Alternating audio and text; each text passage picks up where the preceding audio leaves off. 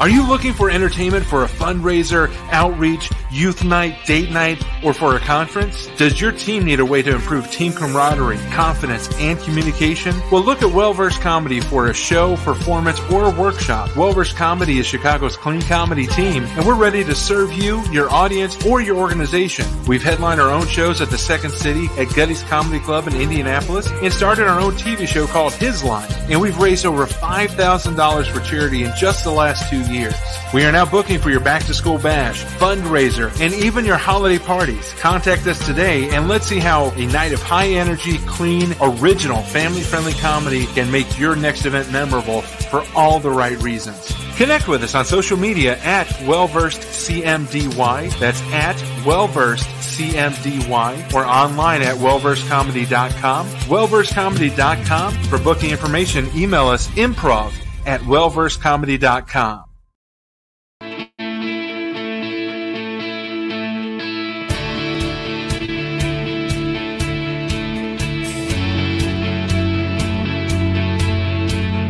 Welcome to the Gifts for Glory podcast, where we celebrate and promote men and women using their gifts for God's glory. Know someone who is making an impact for God's kingdom using their gifts, talents, and passions? We'd love to meet them. Send us an email at podcast at giftsforglory.com. That's podcast at gifts, the number four, glory.com. And now here is our host, Dave Ebert. Good evening, ladies and gentlemen, and welcome to Gifts for Glory. I'm your host, Dave Ebert. Really excited to have you along with us today as uh, we have a really powerful guest that's really made a huge impact in our world and uh, really excited to share his story with you tonight uh, and uh, talk about everything that uh, that he's been doing in order to uh, raise awareness and just to kind of wake people up to what is going on in the world and and the fact that we're really being lied to on every every front. So it's really exciting to, to have him tonight. Uh, before we get there, I want to remind you about Wellverse Comedy. We are available uh, for your next gathering, whether you're looking for a fundraiser, a date night, a youth lock in. If you want clean, family friendly entertainment that's going to be engaging, interactive, high energy, we have an amazing troupe and we'd love to come to you. Uh, just give us a uh, drop us an email improv at wellversedcomedy.com improv at wellversedcomedy.com and we'll put together a great show, including stand up, sketch, uh, a devotion if you'd like to. Uh, we're there to serve you. So uh, email us improv at wellversedcomedy.com for your next uh, outreach event. Uh, for a great night of comedy. But if you're looking to maybe get some improv training, we do that as well. So uh, email us improv at wellversedcomedy.com. And let's move on to our Devotions with Dave segment. Uh, tonight, uh, our Devotions with Dave will be coming from uh, the book of First Corinthians uh, chapter 5, verses 12 and 13. Uh, here, Paul is admonishing the church, saying that uh, basically we have to clean the church. We're responsible to protect the church. We are responsible to keep out the evil, uh, to keep out uh, those that would lead people astray. We are the gatekeepers. We, we the church is open to anybody that wants to come in and pursue and get to know and find out more information about God, about Jesus, about the Holy Spirit. But once you're a member of the church, if you're a believer, once you're a part of the body, we are called to actually work to protect the church among the believers. And uh, this is Paul's admonishment in uh, chapter uh, 5, verses 12 and 13. It isn't my responsibility to judge outsiders, outsiders being those that don't believe, those that are not part of the church. Uh, but it is certainly your responsibility to judge those inside the church who are sinning. God will judge those on the outside, but as the scriptures say, you must remove uh, the evil person uh, among you. And here it's so important. We we kind of rest on uh, the, you know, thou shalt not judge or judge not lest you be judged, and we take that out of context where we miss what Paul is telling us to do. And Paul is telling us that we must remove the evil among us. That doesn't mean that just because somebody's a sinner, they get thrown out of the church, but we're talking about people who are in the church uh, whether they're a pastor, a lay leader, or or somebody that's a professing believer, if there is somebody that's a source of corruption within the church, it is our job to protect the church. We must protect our Father's house with zeal. Jesus flipped over tables, chased money changers with whips. He showed us the zeal we should have to protect our Father's house. And we need to uphold that. And we need to follow Jesus' example. We need to follow the words of Paul here that uh, you know, it is not our responsibility to, to, judge the outsiders. We'll leave that to God. but we do have a power and responsibility to call sin sin, wrong wrong within the body of believers so that we don't corrupt uh, the body and so that we don't mislead the new believers because Jesus also warned us that you know it, it would be a bad thing for us to cause a stumble among the young believers.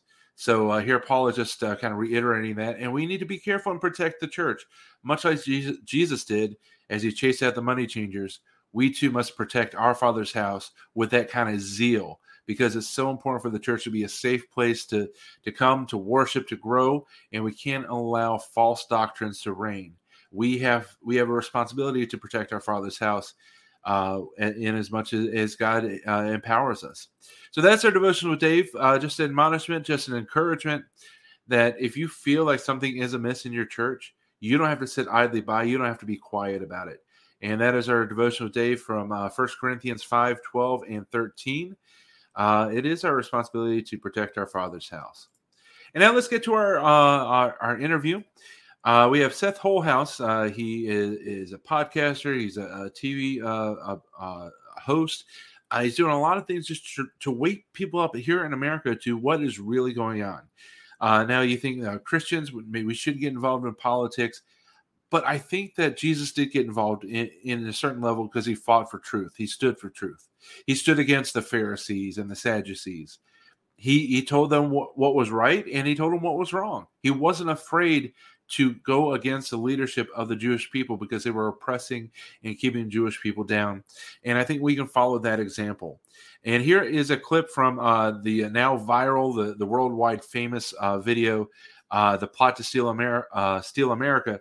Here's a clip from the opening clip from that uh, video, and we'll get to our guest in just a moment. 2020 has been a year like no other. Everything we know, everything we trust, and everything we've come to rely on has changed. So, how could we expect the US election to be any different? Mainstream media are telling us the race is over, Biden won, time to move on. Nothing to see here, folks. But in your gut, you know something's just not right. From the strange patterns on election night, to the weeks of suspense, to the reports of fraud that evaporate faster than Biden's memory, it just doesn't add up. Stay with me, and you'll see just what's going on behind the scenes in this election and why the greatest threat we're facing right now is not an invisible enemy invading our bodies, but one that's invading our country and our minds.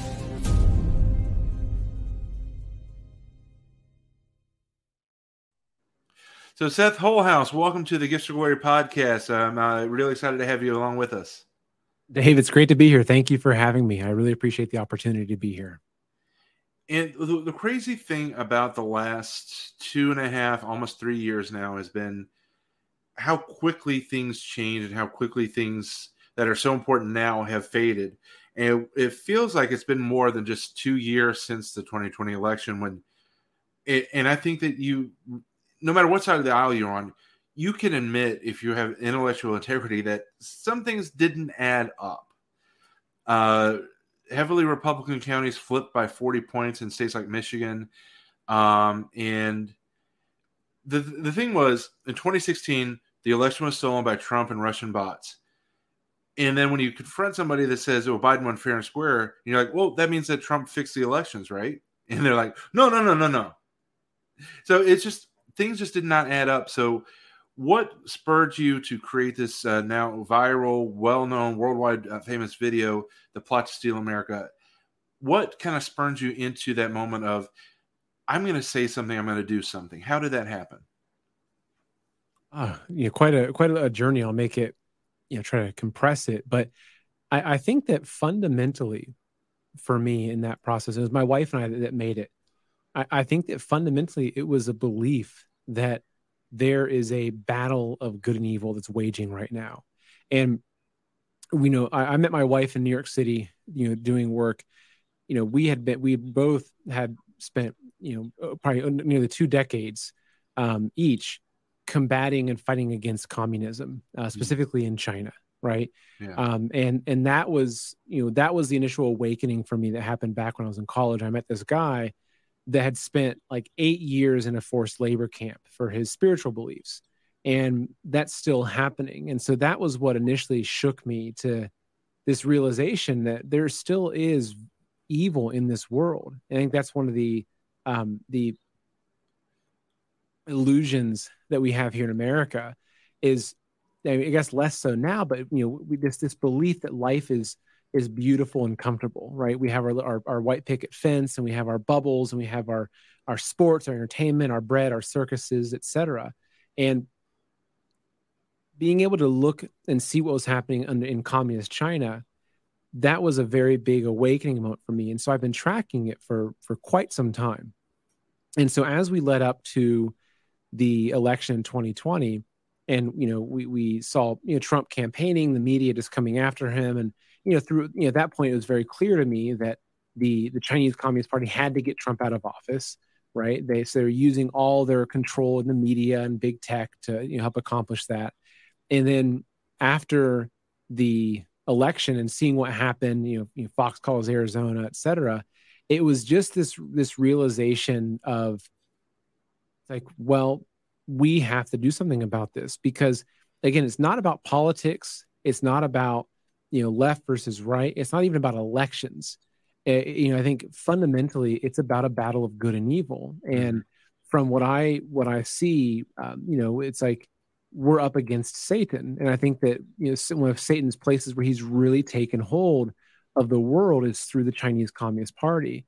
And so when I see that encroaching on my country and I see what's happening with the the elections and everything, um, for me, choosing to fight against that is is me saying, you know what, God, like I'm on your side, and I'm going to stand on the front lines as one of your warriors because you know this isn't 1776 where you grab a musket and, and or a pitchfork and you run out to join the regiment.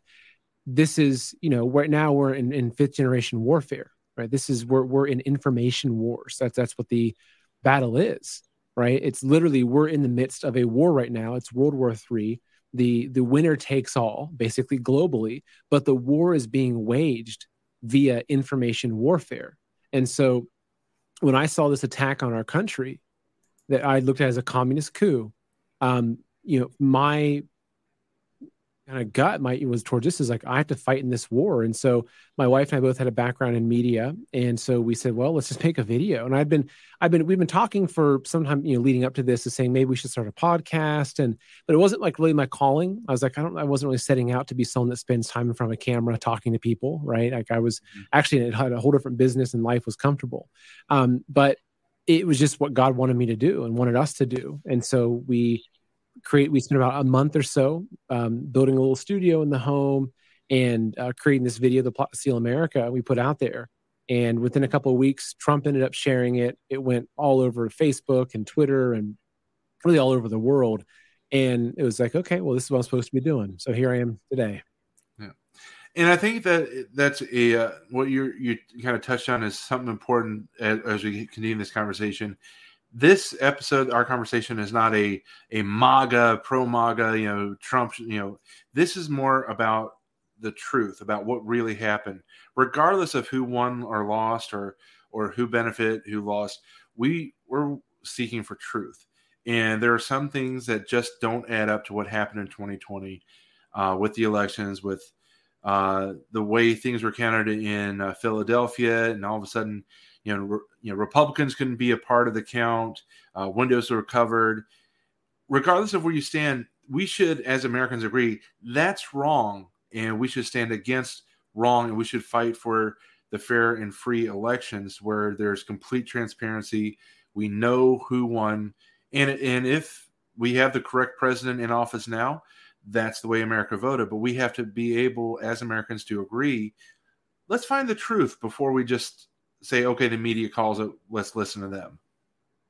Yeah, and I think that you know with with regards to politics in general, I mean, the more the longer I've watched, you know, everything unfold with politics, the more I think that we're up against a uniparty system. Mm-hmm. I mean, you know, the like, you know, people that they say, like the people that say, oh, the the left, the left, the left, the left, the people that that are constantly talking about the left, it's kind of like, well, look at our own side. You know I mean? Right. It's like I, I don't even like taking sides. It's like the the corruption, the control is there on both sides and, and I think that it's really, you know, going back into just your communist you know, way of doing things. It's all about class warfare, mm-hmm. right? The the key is to get the people divided against each other and have them fighting against each other, so they don't realize who's pulling the strings.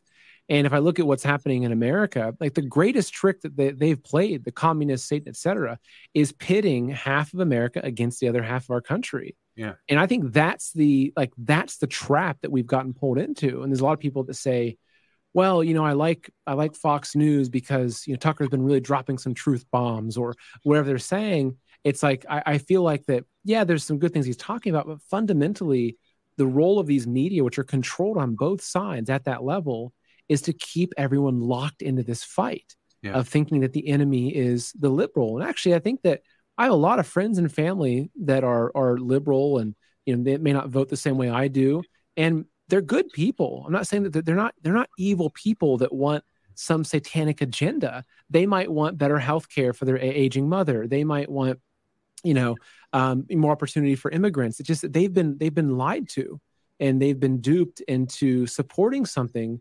And it's, it's kind of like looking at the LGBTQ plus, you know, the uh, the alphabet soup as it continues to grow movement. And this is exactly you know how communism works: is that they create this identity, they pull everyone with it, but then they slowly start changing that identity and they start adding these principles to it and, and really saying, you either agree with everything that we add to this or you're not one of us. Mm-hmm. And so what started off as saying, hey, you know, like, you know, gays should have some rights in society. They shouldn't be persecuted. It's like, yeah, okay. Like, like I don't agree with how they're treated in Muslim countries when they're they're thrown off buildings or stoned. Right. So it started off as that but now it's it's gotten to a point where it's morphed into something where they're saying that boys can be girls and children can choose their own sex without their parents' consent. Um, and even you know we, we see more grooming and and pedophilia like kind of seeping in to that movement. And so I think that there's a lot of people that they might at one point have said, yeah, I support you know this movement, but now they're being kind of roped in. And I think it's it's it's a trick that the devil is playing to to get people to cor- be, be corrupted, you know, to kind of mm-hmm. slowly inch them off of that cliff. So they go from saying, you know, look, we shouldn't, um, you know, put, you know, gay people in jail to then they, they're slowly changing the thinking of like, well, maybe, you know, if a child consents to it, it's actually okay. You know what I mean? Um, and so that's, it's this slow march. And that's, you know, and fundamentally that that's what, that's what communism is all about. It's a cultural Marxism. Like if you look at where we're at in America, you know, we didn't get to this place overnight, right? We didn't get to a place where, you know, we've got Cardi B singing these disgusting songs on stage, where we've got what's happening in the school system. You know, this started really strongly back in the 60s, but this has been a very, very slow march of yeah. getting us at every step to say, well, that's not that bad, right? It's not, yeah. you know, like, oh, that, that new R rated movie, you know, like it says a cuss word a lot. And I know there's some nudity in it, but well, all your friends have seen it. It's not that bad right? It's like so we've gone from you know Mozart to to Madonna, right? Mm-hmm. And we've gone you know from Michelangelo's Sistine Chapel to Piss Christ, and it just happened you know through all these little series of of yeses and you know and I like what you what you talked about in your devotion uh, at the beginning and saying, look, you know we we have to be responsible to protecting good and fighting against evil, and I think that that's really again, as I mentioned, the, the battle of good and evil, that's what this really boils down into is that it's like I feel like all of us are being watched by by God, and He's saying, "Look, are you going to do what's right? You know, just because you say, "Hey, I believe in Christ," does that mean you got a ticket to heaven? You know I mean, or is it like, what's it mean to believe? Does it mean that you're actually standing up for the virtuous principles that He taught? I mean, you're you're standing up for morality and for family, etc. Are are you kneeling, or are you willing to stand up and go into that fire with uh, Shadrach, Meshach, and Abednego? Uh, and uh, I think that you would agree that over the last two years, uh, after the pandemic started, we saw too many within the faith go ahead and kneel because everyone else was kneeling, and too few were willing to take that stand. Oh, absolutely, and I think that's not that's not by coincidence either. You know, I recently have interviewed uh, Trevor Loudon. He's a regular guest on my show, and he's someone that you know literally has a documentary about the enemies within the church. Right. And you know, when I when I was talking to him, I said, you know, Trevor, in your opinion, what percentage of the you know Bible colleges and seminaries and churches, what percentage do you think are actually compromised, have been heavily infiltrated by the communists in America? And he said he, from his estimation, close to 90%. percent mm hmm So close to 90%. Again, this goes back to like you can trace these people back into their communist roots because, you know, communism is rooted in in Marxism. And, and I think a lot, there's a lot of folks that think that, oh, well, communist is atheist. Well, it's actually not really. Communists, they hate God. It's not like they walk around saying, oh, there's God doesn't exist. There's actually, go back to Marx's original writings this guy had a vendetta against God and he made a deal with Satan to destroy God.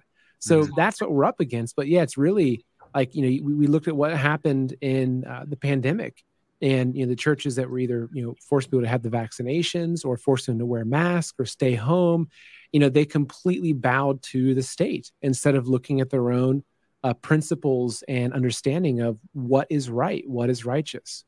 Yeah. And I've said that before, there, I live in Chicagoland, so every once in a while we get hit with a huge storm, and sometimes those snowstorms hit on a Sunday.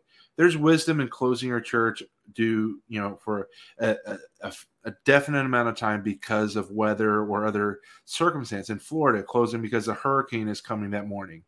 There's wisdom to adhering to safety and safe measures, but that should be your decision as a pastor, your decision as the board of the church, not succumbing to the state who is leaving the the marijuana shops open, open, leaving Walmart open, strip clubs and yeah. you know casinos, everything, right? So that that's always been my contention is yes, there's wisdom in shutting down.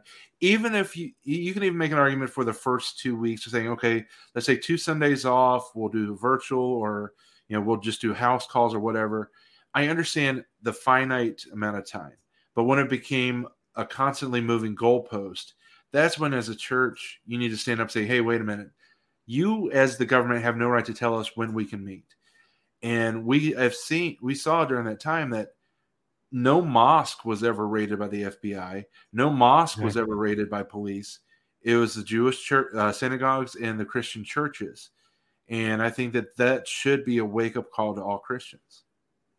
Oh, it, it, exactly. It just shows where they're targeting, but also when you when you look at this as being a war, then you start to look at okay, well, what are the ways that the how is the enemy attacking us, right? Like how are they fighting this? Because let's just say that you know you you see the enemy and you're in a war and they've got sniper rifles, right? And they're all sitting up in you know urban landscape with sniper rifles. You don't fight against them with shotguns, right? right? You say, okay, well, we need to have our own sniper teams, and and it's going to be a, a drawn out battle. But you have to you have to really understand who you're up against to understand how to fight this particular enemy. And so if you look at okay, so say we look at okay, our enemy is is the communists, right? It's Satan. And how are they fighting? Well, their number one way of fighting is through destroying the moral fabric of our society. And they talk very openly about this. They talk about the destruction of the family unit. They talk about the destruction of the church, the destruction of the education system. But fundamentally, it's actually it's a battle of morality. Mm-hmm. And if you look at again, go back to that slow march, you know, look at Netflix promoting, you know, literally shows called Lucifer, you know, shows about cannibalism, shows like Cuties, which you know really kind of push a pedophilia uh, agenda, and you can see that this is how they're fighting. And so I think that on the flip side of that, it's like, okay, well, that's their sniper rifle, right? It's to attack our morality, well, then how do you fight against that? Do you rush off to go into politics? Like, no, that's like using a shotgun against a sniper rifle. Mm-hmm. No, like you actually focus on improving the morality, strengthening the family unit, strengthening the bond between you and your you know, people of fellow faith, you know, strengthening your you know commitment to live a, a, a moral and upright life. And I think that you know a lot of people say, oh, you know, they, they pray and they say, you know, God, please save our country, please save our country. And my perspective is like, you know what? It's it's on us, each individually. It's on us to make our country a country worth saving. yeah. right? Because you know God destroyed Sodom and Gomorrah, right? There weren't there weren't a handful of good people you could find in there, and so yeah, that was the lesson. Like if if they could have gone back and found you know some people that were good, you know, maybe there's a chance for that city, right? But we have to make it so that America is a place where you know God would look down on this and say this country has become a beacon for morality and hope and, uh, and and wisdom and truth and honor and all the things that they're trying to eat away. They're trying to eat away at, at truth, you know, by by the most fundamental truth of God gave us a man and a woman. Right? They're they're attacking the most fundamental truths of that. They're attacking it with evolution. So they're they're they're attacking the fundamental truths that we've been given to to kind of push us into this warped world where you don't know good from evil, you don't know up from down, you don't know left from right. And so I think that the way that we fight back against that, and this is a very common message, you know, in, in what I what I talk about and what I you know kind of dig into and the guests I interview, is it's like we have to really take a strong responsibility uh, morally, and that's you know that's how we we have to fix this nation. Exactly. If you think about uh, um, Second Chronicles seven fourteen there was a, a process to God healing the land. We have to repent. We have to turn back to God and seek His face. Then He'll heal our land. He just isn't obligated to just heal the land because somebody prays. We as a nation need to be led by people who lead us to repentance. To say, God, you know, forgive us our sin, forgive us the sin of abortion, allowing uh, enemies to reside in our churches, allowing false doctrine to become popular because it makes people feel good. You know, once we hit that moment of repentance, then at that point we can seek God to heal our land. But until we hit that moment, God is under no obligation to heal the land. We, I'm sure, and I, I know you, you would agree that we have a lot of Abraham's pleading with God on the on our border, saying, "If we can find ten righteous, God, will you please save the land?" And I'm thinking we're getting down to nine or eight righteous, and you know, you look at the end times. There's nothing to indicate that America's even existence in the end times. I think that uh, in many ways, once we fall, that's kind of like the symbol that you know Israel's going to be vulnerable, and that's when all that stuff starts happening. But you know, we shouldn't push that clock faster. We should try to fight against it a little bit. Yeah, exactly. We, we absolutely should. Absolutely should. And though, um, I had uh, Trevor uh, Loudon on a couple weeks ago, and we talked about enemies in the state and, and the different things that he's seen. And the thing that in these conversations that I've had with uh, people that have, have, stood up against uh, this advancing communism is the communists are into the long game. They're into the slow march, yeah, slow erosion. Absolutely. If they lose a battle, they know that they're still winning the war. So they don't care if they lose a court case here or an election here, as long as they continue to erode. Because you know maybe they take a step too far, and all of a sudden we fight and push back. But then there's not quite the willingness to fight with that next step because you know a lot of people got upset over cuties, but cuties is still there so, what's the next step beyond cuties? Actual exactly. nudity. Because we've got to the place where, yeah, we canceled Netflix for about six months, but now people are back. So, now let's do cuties too, where there's actual nudity. And then we'll push back a little bit, but then it will stay. And it's it's that gradual erosion and it's that long term because the enemy he's not under a time constraint. He doesn't care if it takes 200 years or 2000 years. He wants to destroy the church. So, because communism is a tool of the enemy, they're not worried about a timeline. They're worried about the end goal. Oh, they really aren't. And this is something they've, they've also um, they've played against us because you know with us in America, you know we live in a very instantaneous culture, right? It's like, oh, you got Amazon Prime. Oh, the package is two day delivery. Like, I want next day delivery. Right. It's like, oh, I want, you know, I want lunch. Go through the drive through. Like, why is it taking seven minutes? I want my food in three minutes. Right? right. You know, like we've we've really are as a culture, we've been turned into this culture where we expect you know quick things. We, we're not really patient, especially as you get younger. The youth they want things just instant, instant, instant. Yeah but if you look at you know even the communist plans, right? They, there's there's a hundred year plan. Literally, it's called the the hundred year marathon to and it's to to supplant the United States to take down the United States. And so when you know when Mao Zedong started kicking off all these plans in early communist China, he wasn't looking at it and saying, "I want to be reigning over America in my lifetime."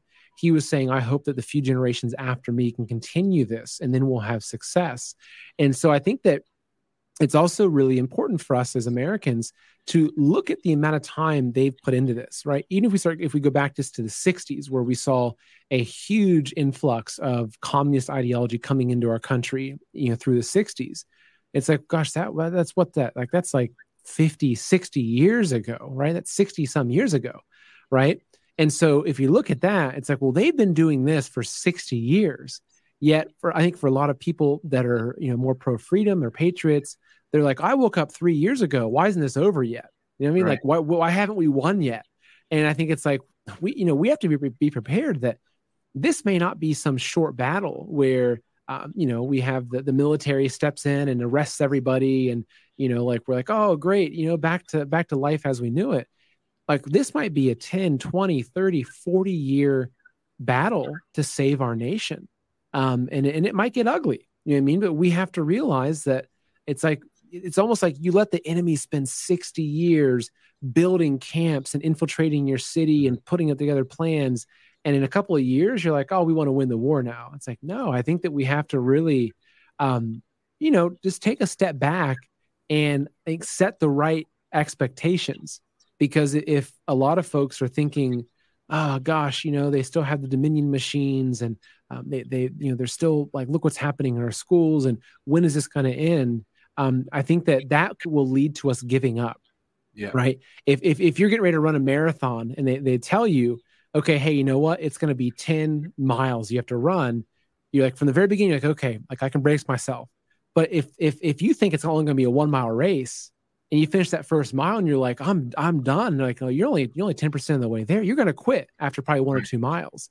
But if at the very beginning you say, you know, it's, it's a, it's a 10 year, it's a 10 mile race I'm going to stick with this. I think that we have to really adjust our um, our mentality and really look at how we can have the long uh, game against them, but also still you know still being very proactive in the here and now. And as you're speaking, I'm just thinking of the level of faith and commitment, almost like in Hebrews 11, it talks about basically the Hall of Fame of faith of uh, Abraham and, and these other legends of the Bible who who died without seeing the promises fulfilled, but they died knowing that they would be fulfilled. And if we on this side had the faith of those people and the faith that the, the communists have of dying without seeing the promises fulfilled, we would win the war. But we don't have that same level of faith that, that the enemy's camp now has. It's kind of swung the pendulum the other way, where now the enemy's servants have that long term faith of I don't care if I see the promises fulfilled or see the goal fulfilled but I know I'm going to be a part of it. And, and we on the other side have kind of, like you said, had that ADD moment of, oh, we've we fought for two years, we fought for two elections. Why, you know, why haven't we won yet? Exactly, exactly. But I think that uh, there's a lot of folks that are, you know, like you doing what you're doing, me doing what I'm doing. You know, the the the, the people are changing, right? If you look at America, you know, where America was at five years ago versus now, there are so many more people that have really woken up and they're standing up and and and they're looking at this and, and, they're educating themselves they're turning off the mainstream media. And so there is you know there is a you know there's a lot of positive momentum actually it's massively positive momentum um, especially after you know the, under the four years of trump where whether people like trump or not that revealed so much about our mainstream yeah. media so much about our politicians. And i think for a lot of people it's like that doesn't make sense like that yeah there's something off here right and so i think that we're at that place now though where we are seeing a lot more people um, realizing the truth and seeking the truth and then f- finding it again going back to that whole idea of it being an information war they're finding it to be okay look this is it's my responsibility now to spread this truth yeah absolutely so uh, I just want to remind everyone of the website to find out about the show, the podcast. You can uh, find it at maninamerica.com. Uh, and also look for uh, the Plot to Steal America on uh, YouTube, and uh, it's also on Rumble, correct? Yeah, yeah, and it's, it's, it's funny because it's still on YouTube, um, which because I we put that video up the day before YouTube rolled out their new rule about you, you can't question the election, basically. Oh. and so it got grandfathered in. So that the fact that it's still there, some people are like, "Are you are you controlled?" Like, like no, it's just just timing that happens to yes. still be there. So, uh, has it been demonetized, or are you getting any royalties from it? No, and I, I didn't monetize it at the very beginning because it was literally the first video mm-hmm. I put up, and I wasn't even at a place where I could even monetize my content yet. Because you, you to be able to monetize your content, you have to hit a certain level of subscribers and views, etc. So I, I, I couldn't even monetize it. So yeah, it is it is what it is. Oh, gotcha. Well, uh, Seth, what I want to do now is transition into what's actually my favorite part of the show is hearing each guest faith journey. Uh, how did you find faith? Did you grow up in a Christian home? Uh, was there uh, a major moment in your life where, where things changed? Tell us how uh, you uh, became a Christian. Yeah, so I mean, I, I, grew up in a Christian home, and um, and just kind of had that foundation. Um, and but you know, I think like a lot of Americans, uh, perhaps, or a lot of Christians, you know, I didn't really understand my overall faith until much later in life. And it was really actually for me one of the big turning points was um, I got to a point when I was in college, and I, you know, I, I, went to a liberal arts school and saw a lot of depravity, and um, you know, and and I, you know, kind of got pulled into some of it in certain ways, as a lot of us do, you know, in our youth and in college, right? right. Uh, partying, etc. And but I remember like feeling conflicted. It was like this isn't how I was supposed. This isn't how I was raised. This isn't you know, there's something that didn't feel right about it. And I remember I got this crossroads where, you know, one evening I just I just prayed for like the entire night. And my my single prayer was just that like God, I want you to show me why it's important to be good. Right. Mm-hmm. Like and that, that was just that was what question that was in my mind. Is like I feel like I should be a good person. I shouldn't be doing these bad things. Um, but it's just like I was begging. It's like, can you please just show me um, the importance of of just being good. And it was actually shortly, uh, you know, within months of that, I think, um, I had met this this Chinese guy I was telling you about that was in a labor camp over in China, mm. and it just like something clicked for me. It's just like this is it. Like th- there's this evil in this world, and it was like God wants me to be a voice of good to stand up against the evil.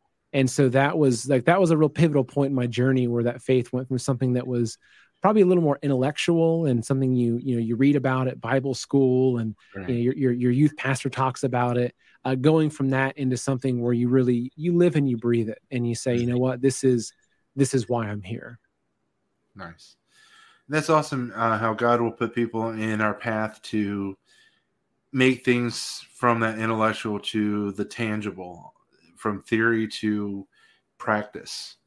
Uh, so uh, I really like that story. That's uh, that's awesome. And, um, and and one of the things that I just want to you know, reiterate that we uh, mentioned earlier in the show is that getting involved in the current events of the world is not the antithesis of faith, and it doesn't contradict being a godly man or woman. In fact, fighting for truth and justice and and what's right is one of the most noble things you can do. Uh, so, how did you go from just you know from uh, meaning that uh, you know just kind of going back over your story uh, to the creation of man in, in, America? How did you go from finding that faith to now uh, being a voice where you're probably on a lot of watch lists for people? How how do you take that step, and how would you encourage others to take that step? I think that you know, for me, like it was a series of small steps, right? The same way that the, the the long communist march is a series of small steps, and you know, I was someone that you know, I, I actually like I had a quite a disdain for politics most of my yeah. life, and um, I wasn't someone that you know, I, I was always a little more outgoing and uh, you know, I, I, was I could be fun at a party and whatever, but I, I wasn't um, you know pre you know kind of positioned to jump out in front of a camera like this. And so it was just these series of steps, especially this is you know back in 2020 when a lot of the these battles of you know communism versus uh, you know freedom and everything were really waging. We had the BLM riots. We had you know like if you remember that that time of our in our country, it was very polarized and yeah. people were getting kicked off of social media. And so, but it was just this series of this these small little things. It wasn't like I went from doing nothing to say, you know, hey, I'm gonna make a YouTube channel and I'm gonna put my own, you know, my face on it, right? That was a big step to say, you know, this is me. A lot of people they, they make make a video or they're active on social media, but they're behind they're they're Truth Warrior 75. Do you know what I mean? And it has a picture of like a, you know, like a like an eagle or something, right? Mm-hmm. And so for me though, it, it just again it was these series of small steps of just having courage, right? And it was this realization that you know courage is a muscle, right? It really is. And there's a lot of people that might be thinking, you know, oh, like I don't really have the courage to do this. And maybe that thing you right there, you don't have the courage yet. But find the one thing you have the courage for and do that.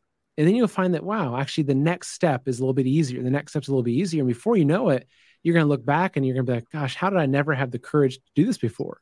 And that's what I think it is. It's actually, it, it's courage. But to me, courage is rooted in faith and it's rooted in truth right so it's courage but it, like where does the courage come from it's, it's, not like i'm a mountain climber and you know my courage is to you know free climb without any any ropes and that's where the courage is no the, the courage is i'm fighting in this battle but i'm on the side of good right and i'm fighting for truth and that gives me courage knowing that this is the side of the of the battle that i'm on right? It's like knowing that who I've got behind me and knowing, you know, all the angels around me. Like that gives me courage.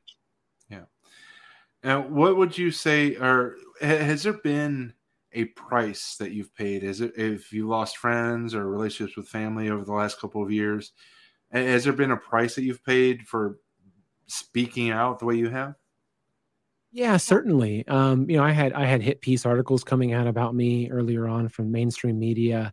Um, I had you know family members that stopped talking to me um, for you know upwards of a year, um, and so I yeah definitely had that, um, and that was difficult. Um, I had to sh- I shut my previous business down, not because it just was failing because of what I was doing. I, I, I had to take that leap of faith to say this is what I'm going to be doing full time, and so I'm going to you know, kind of shut down this other business I had really built up that was you know doing fairly, you know, fairly well supporting my family.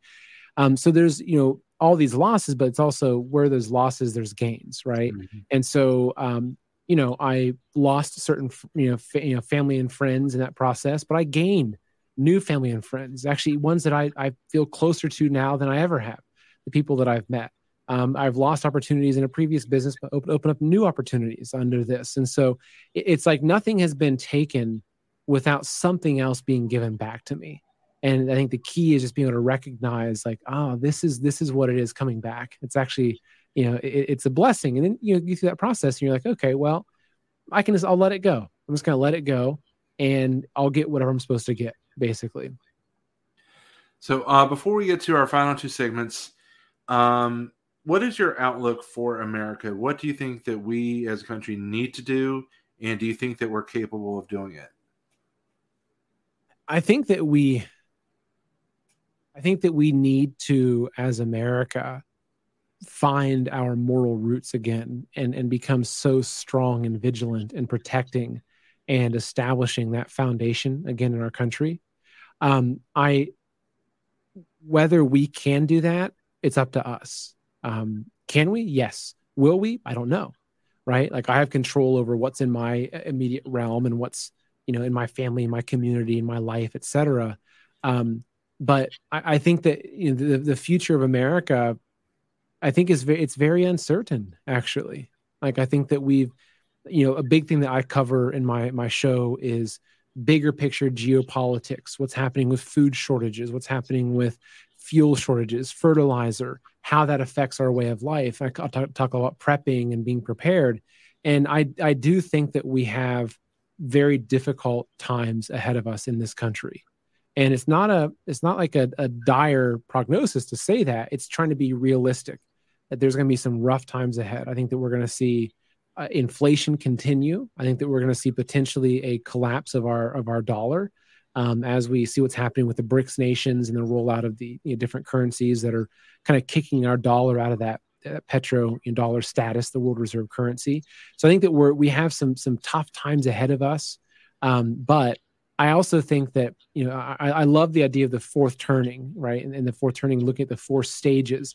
And there's a meme that was always uh, floating around recently about that, and that basically how I think I'm going to paraphrase a little bit, but strong men create good times, good times create weak men, weak men create bad times, bad times create strong men, right? And yeah. so where we're at right now is we're at that stage of we've allowed good times to create weak men. And so now we're going to be in the bad times that create strong men. And so that's where I think that we are. We're in the time, it's going to be bad, but these bad times will create strong men. Amen. Very cool. Or not cool, but yeah, I appreciate you saying that. We're, we're in, we know where we are in the cycle. It's just now time that uh, we need to prep. We need to stop being afraid of being toxic max, masculinity and just be men. Yeah. And be ready to exactly. lead. So as we wrap up, we got two uh, more segments. I know uh, we wanted to get you out uh, pretty quickly, so we'll go through this uh, last two segments uh, as quick as possible. First is the interrogation, seven random questions that uh, otherwise wouldn't have fit in our conversation. So here we go. So first question, what makes you laugh? dry humor, um, like Seinfeld, The Office um, you know, like, like just yeah, dry sarcasm. That's one thing that makes me laugh. Also, my, my daughter, I have a little daughter. She's two years old. Oh, nice. she she's always making me laugh. So I'd say, yeah, those are those are two good answers. Very good. Question number two: What's your favorite comfort food? Probably ice cream. I, I would say ice cream and pizza. Those are my like the real big comfort foods, which makes sense because like as a kid, like what's Friday night? Like the best night of the day uh, of the week it's pizza and ice cream in a movie. So that's that's where I revert back to. Very cool. Number three, with whom do you most identify in scripture? Ah, oh, probably Job. Job? Yeah. Very cool. Number 4 Be willing to to suffer, you know, and, and there's a plan for it. Awesome. Number four, uh, what's a talent you have that few people have seen? Um well, actually I, I would probably say one thing that comes to mind is is actually artistically um, you know photorealistic drawings um, you know painting sculpture. Uh, i was i was a you know kind of more classically trained artist and i don't, I don't i don't get time to do that anymore but i used to you know do giant big poster portraits in black and white and all kinds of stuff. So that would probably be something that most people wouldn't be aware of. Okay. Number five uh, what keeps you up at night? Hmm you know, actually not much. I've gotten to a point where I just once when it's ready to when, when it's time to sleep, I just I lay my head down and I go to sleep. I, am not someone that um, is up worrying at night. Thankfully, it just um, you know now what what worries me is just the state of our country and, and communist China, etc. But thankfully, not a lot actually keeps me up. I still sleep like a baby every night. Very nice. Question number six Who in modern politics would you most like to speak with, and what's your first question for them? Hmm. I'd probably I would probably say President Trump, um, for you know probably a lot of obvious reasons. Um, you know, and and what the, the first question that's a good one. That's a you know because there's a lot of questions I'd have um, I'd want to ask about the vaccine, you know, mm-hmm. kind of touch on that. That's that's one of them. Wouldn't be the first one though, because it'd be a quick way to end the interview, and so right. I'd be very conscious of that. But um, I would say maybe the question I'd ask him would be, "What role do you think God will play in saving our nation?" That's a good one. I, I his I, answer would would would tell me a lot. I think. Yeah. Very cool. And question number seven, final one. Uh, what would mark your life's work as a success? I think that if I can just encourage as many people as possible to just strengthen their faith and be good people, right? And and to continue to expose the crimes of, of communism, the Chinese Communist Party, to as many people as, as I can in the world. That that that would be that'd be my mark of success. All right. And set the final, final question of every interview is for anyone that's wanting to use their gifts for God's glory, whether that's their talents, their passions, or even their experiences. Uh, what would your wise counsel be? I would say that the most important thing is that God gave all of us, everyone, every single person, God gave gifts to. and it's really easy to look and say i can't do that i don't i, I can't do this and i'm not good enough um, i think that one of the, the most important questions that we can ask is just that god please help show me what you want me to do. And i think be very humbled with that. I think that god will lead us to what we should be doing. And so you know maybe you know you can't have a podcast uh, that's fine. But maybe you can be on the street passing out information to people or making phone calls or doing something else. There's there for in, pardon me for anybody that wants to to kind of step forward in this fight this battle of good and evil i really believe that god will have a place for every single person on the front lines just about asking humbly where they belong that's a good word so seth the holehouse uh, find him at maninamerica.com uh, find the podcast man in, in america on any of your favorite podcast platforms and connect with him on social media uh, on facebook at seth.holehouse. And then uh, you also find him on Twitter at Man in America US. All those are in the show notes. And uh, Seth, thanks so much for joining us. Thanks for fighting and uh, being willing to uh, put the truth out there. Um, I think that anybody that is really willing to pay attention and not be an ideologue knows that there's something wrong, and we need to join in the fight to to push truth so that uh, there can be a light in the darkness. I couldn't agree more. Uh, thanks again for uh, being on. Uh, next uh, show will actually be tomorrow night. Uh, join us with uh, Brian Anderson, a filmmaker, uh, the uh, director of East of Middle West. He'll join us tomorrow night right here on uh, Gifts for Glory. And Seth, we appreciate you so much. keep up the good work, and we'll hope to talk to you again soon. All right. Thanks so much, Dave. Appreciate it. All right. And we'll see everyone tomorrow. Have a, great night, and God bless.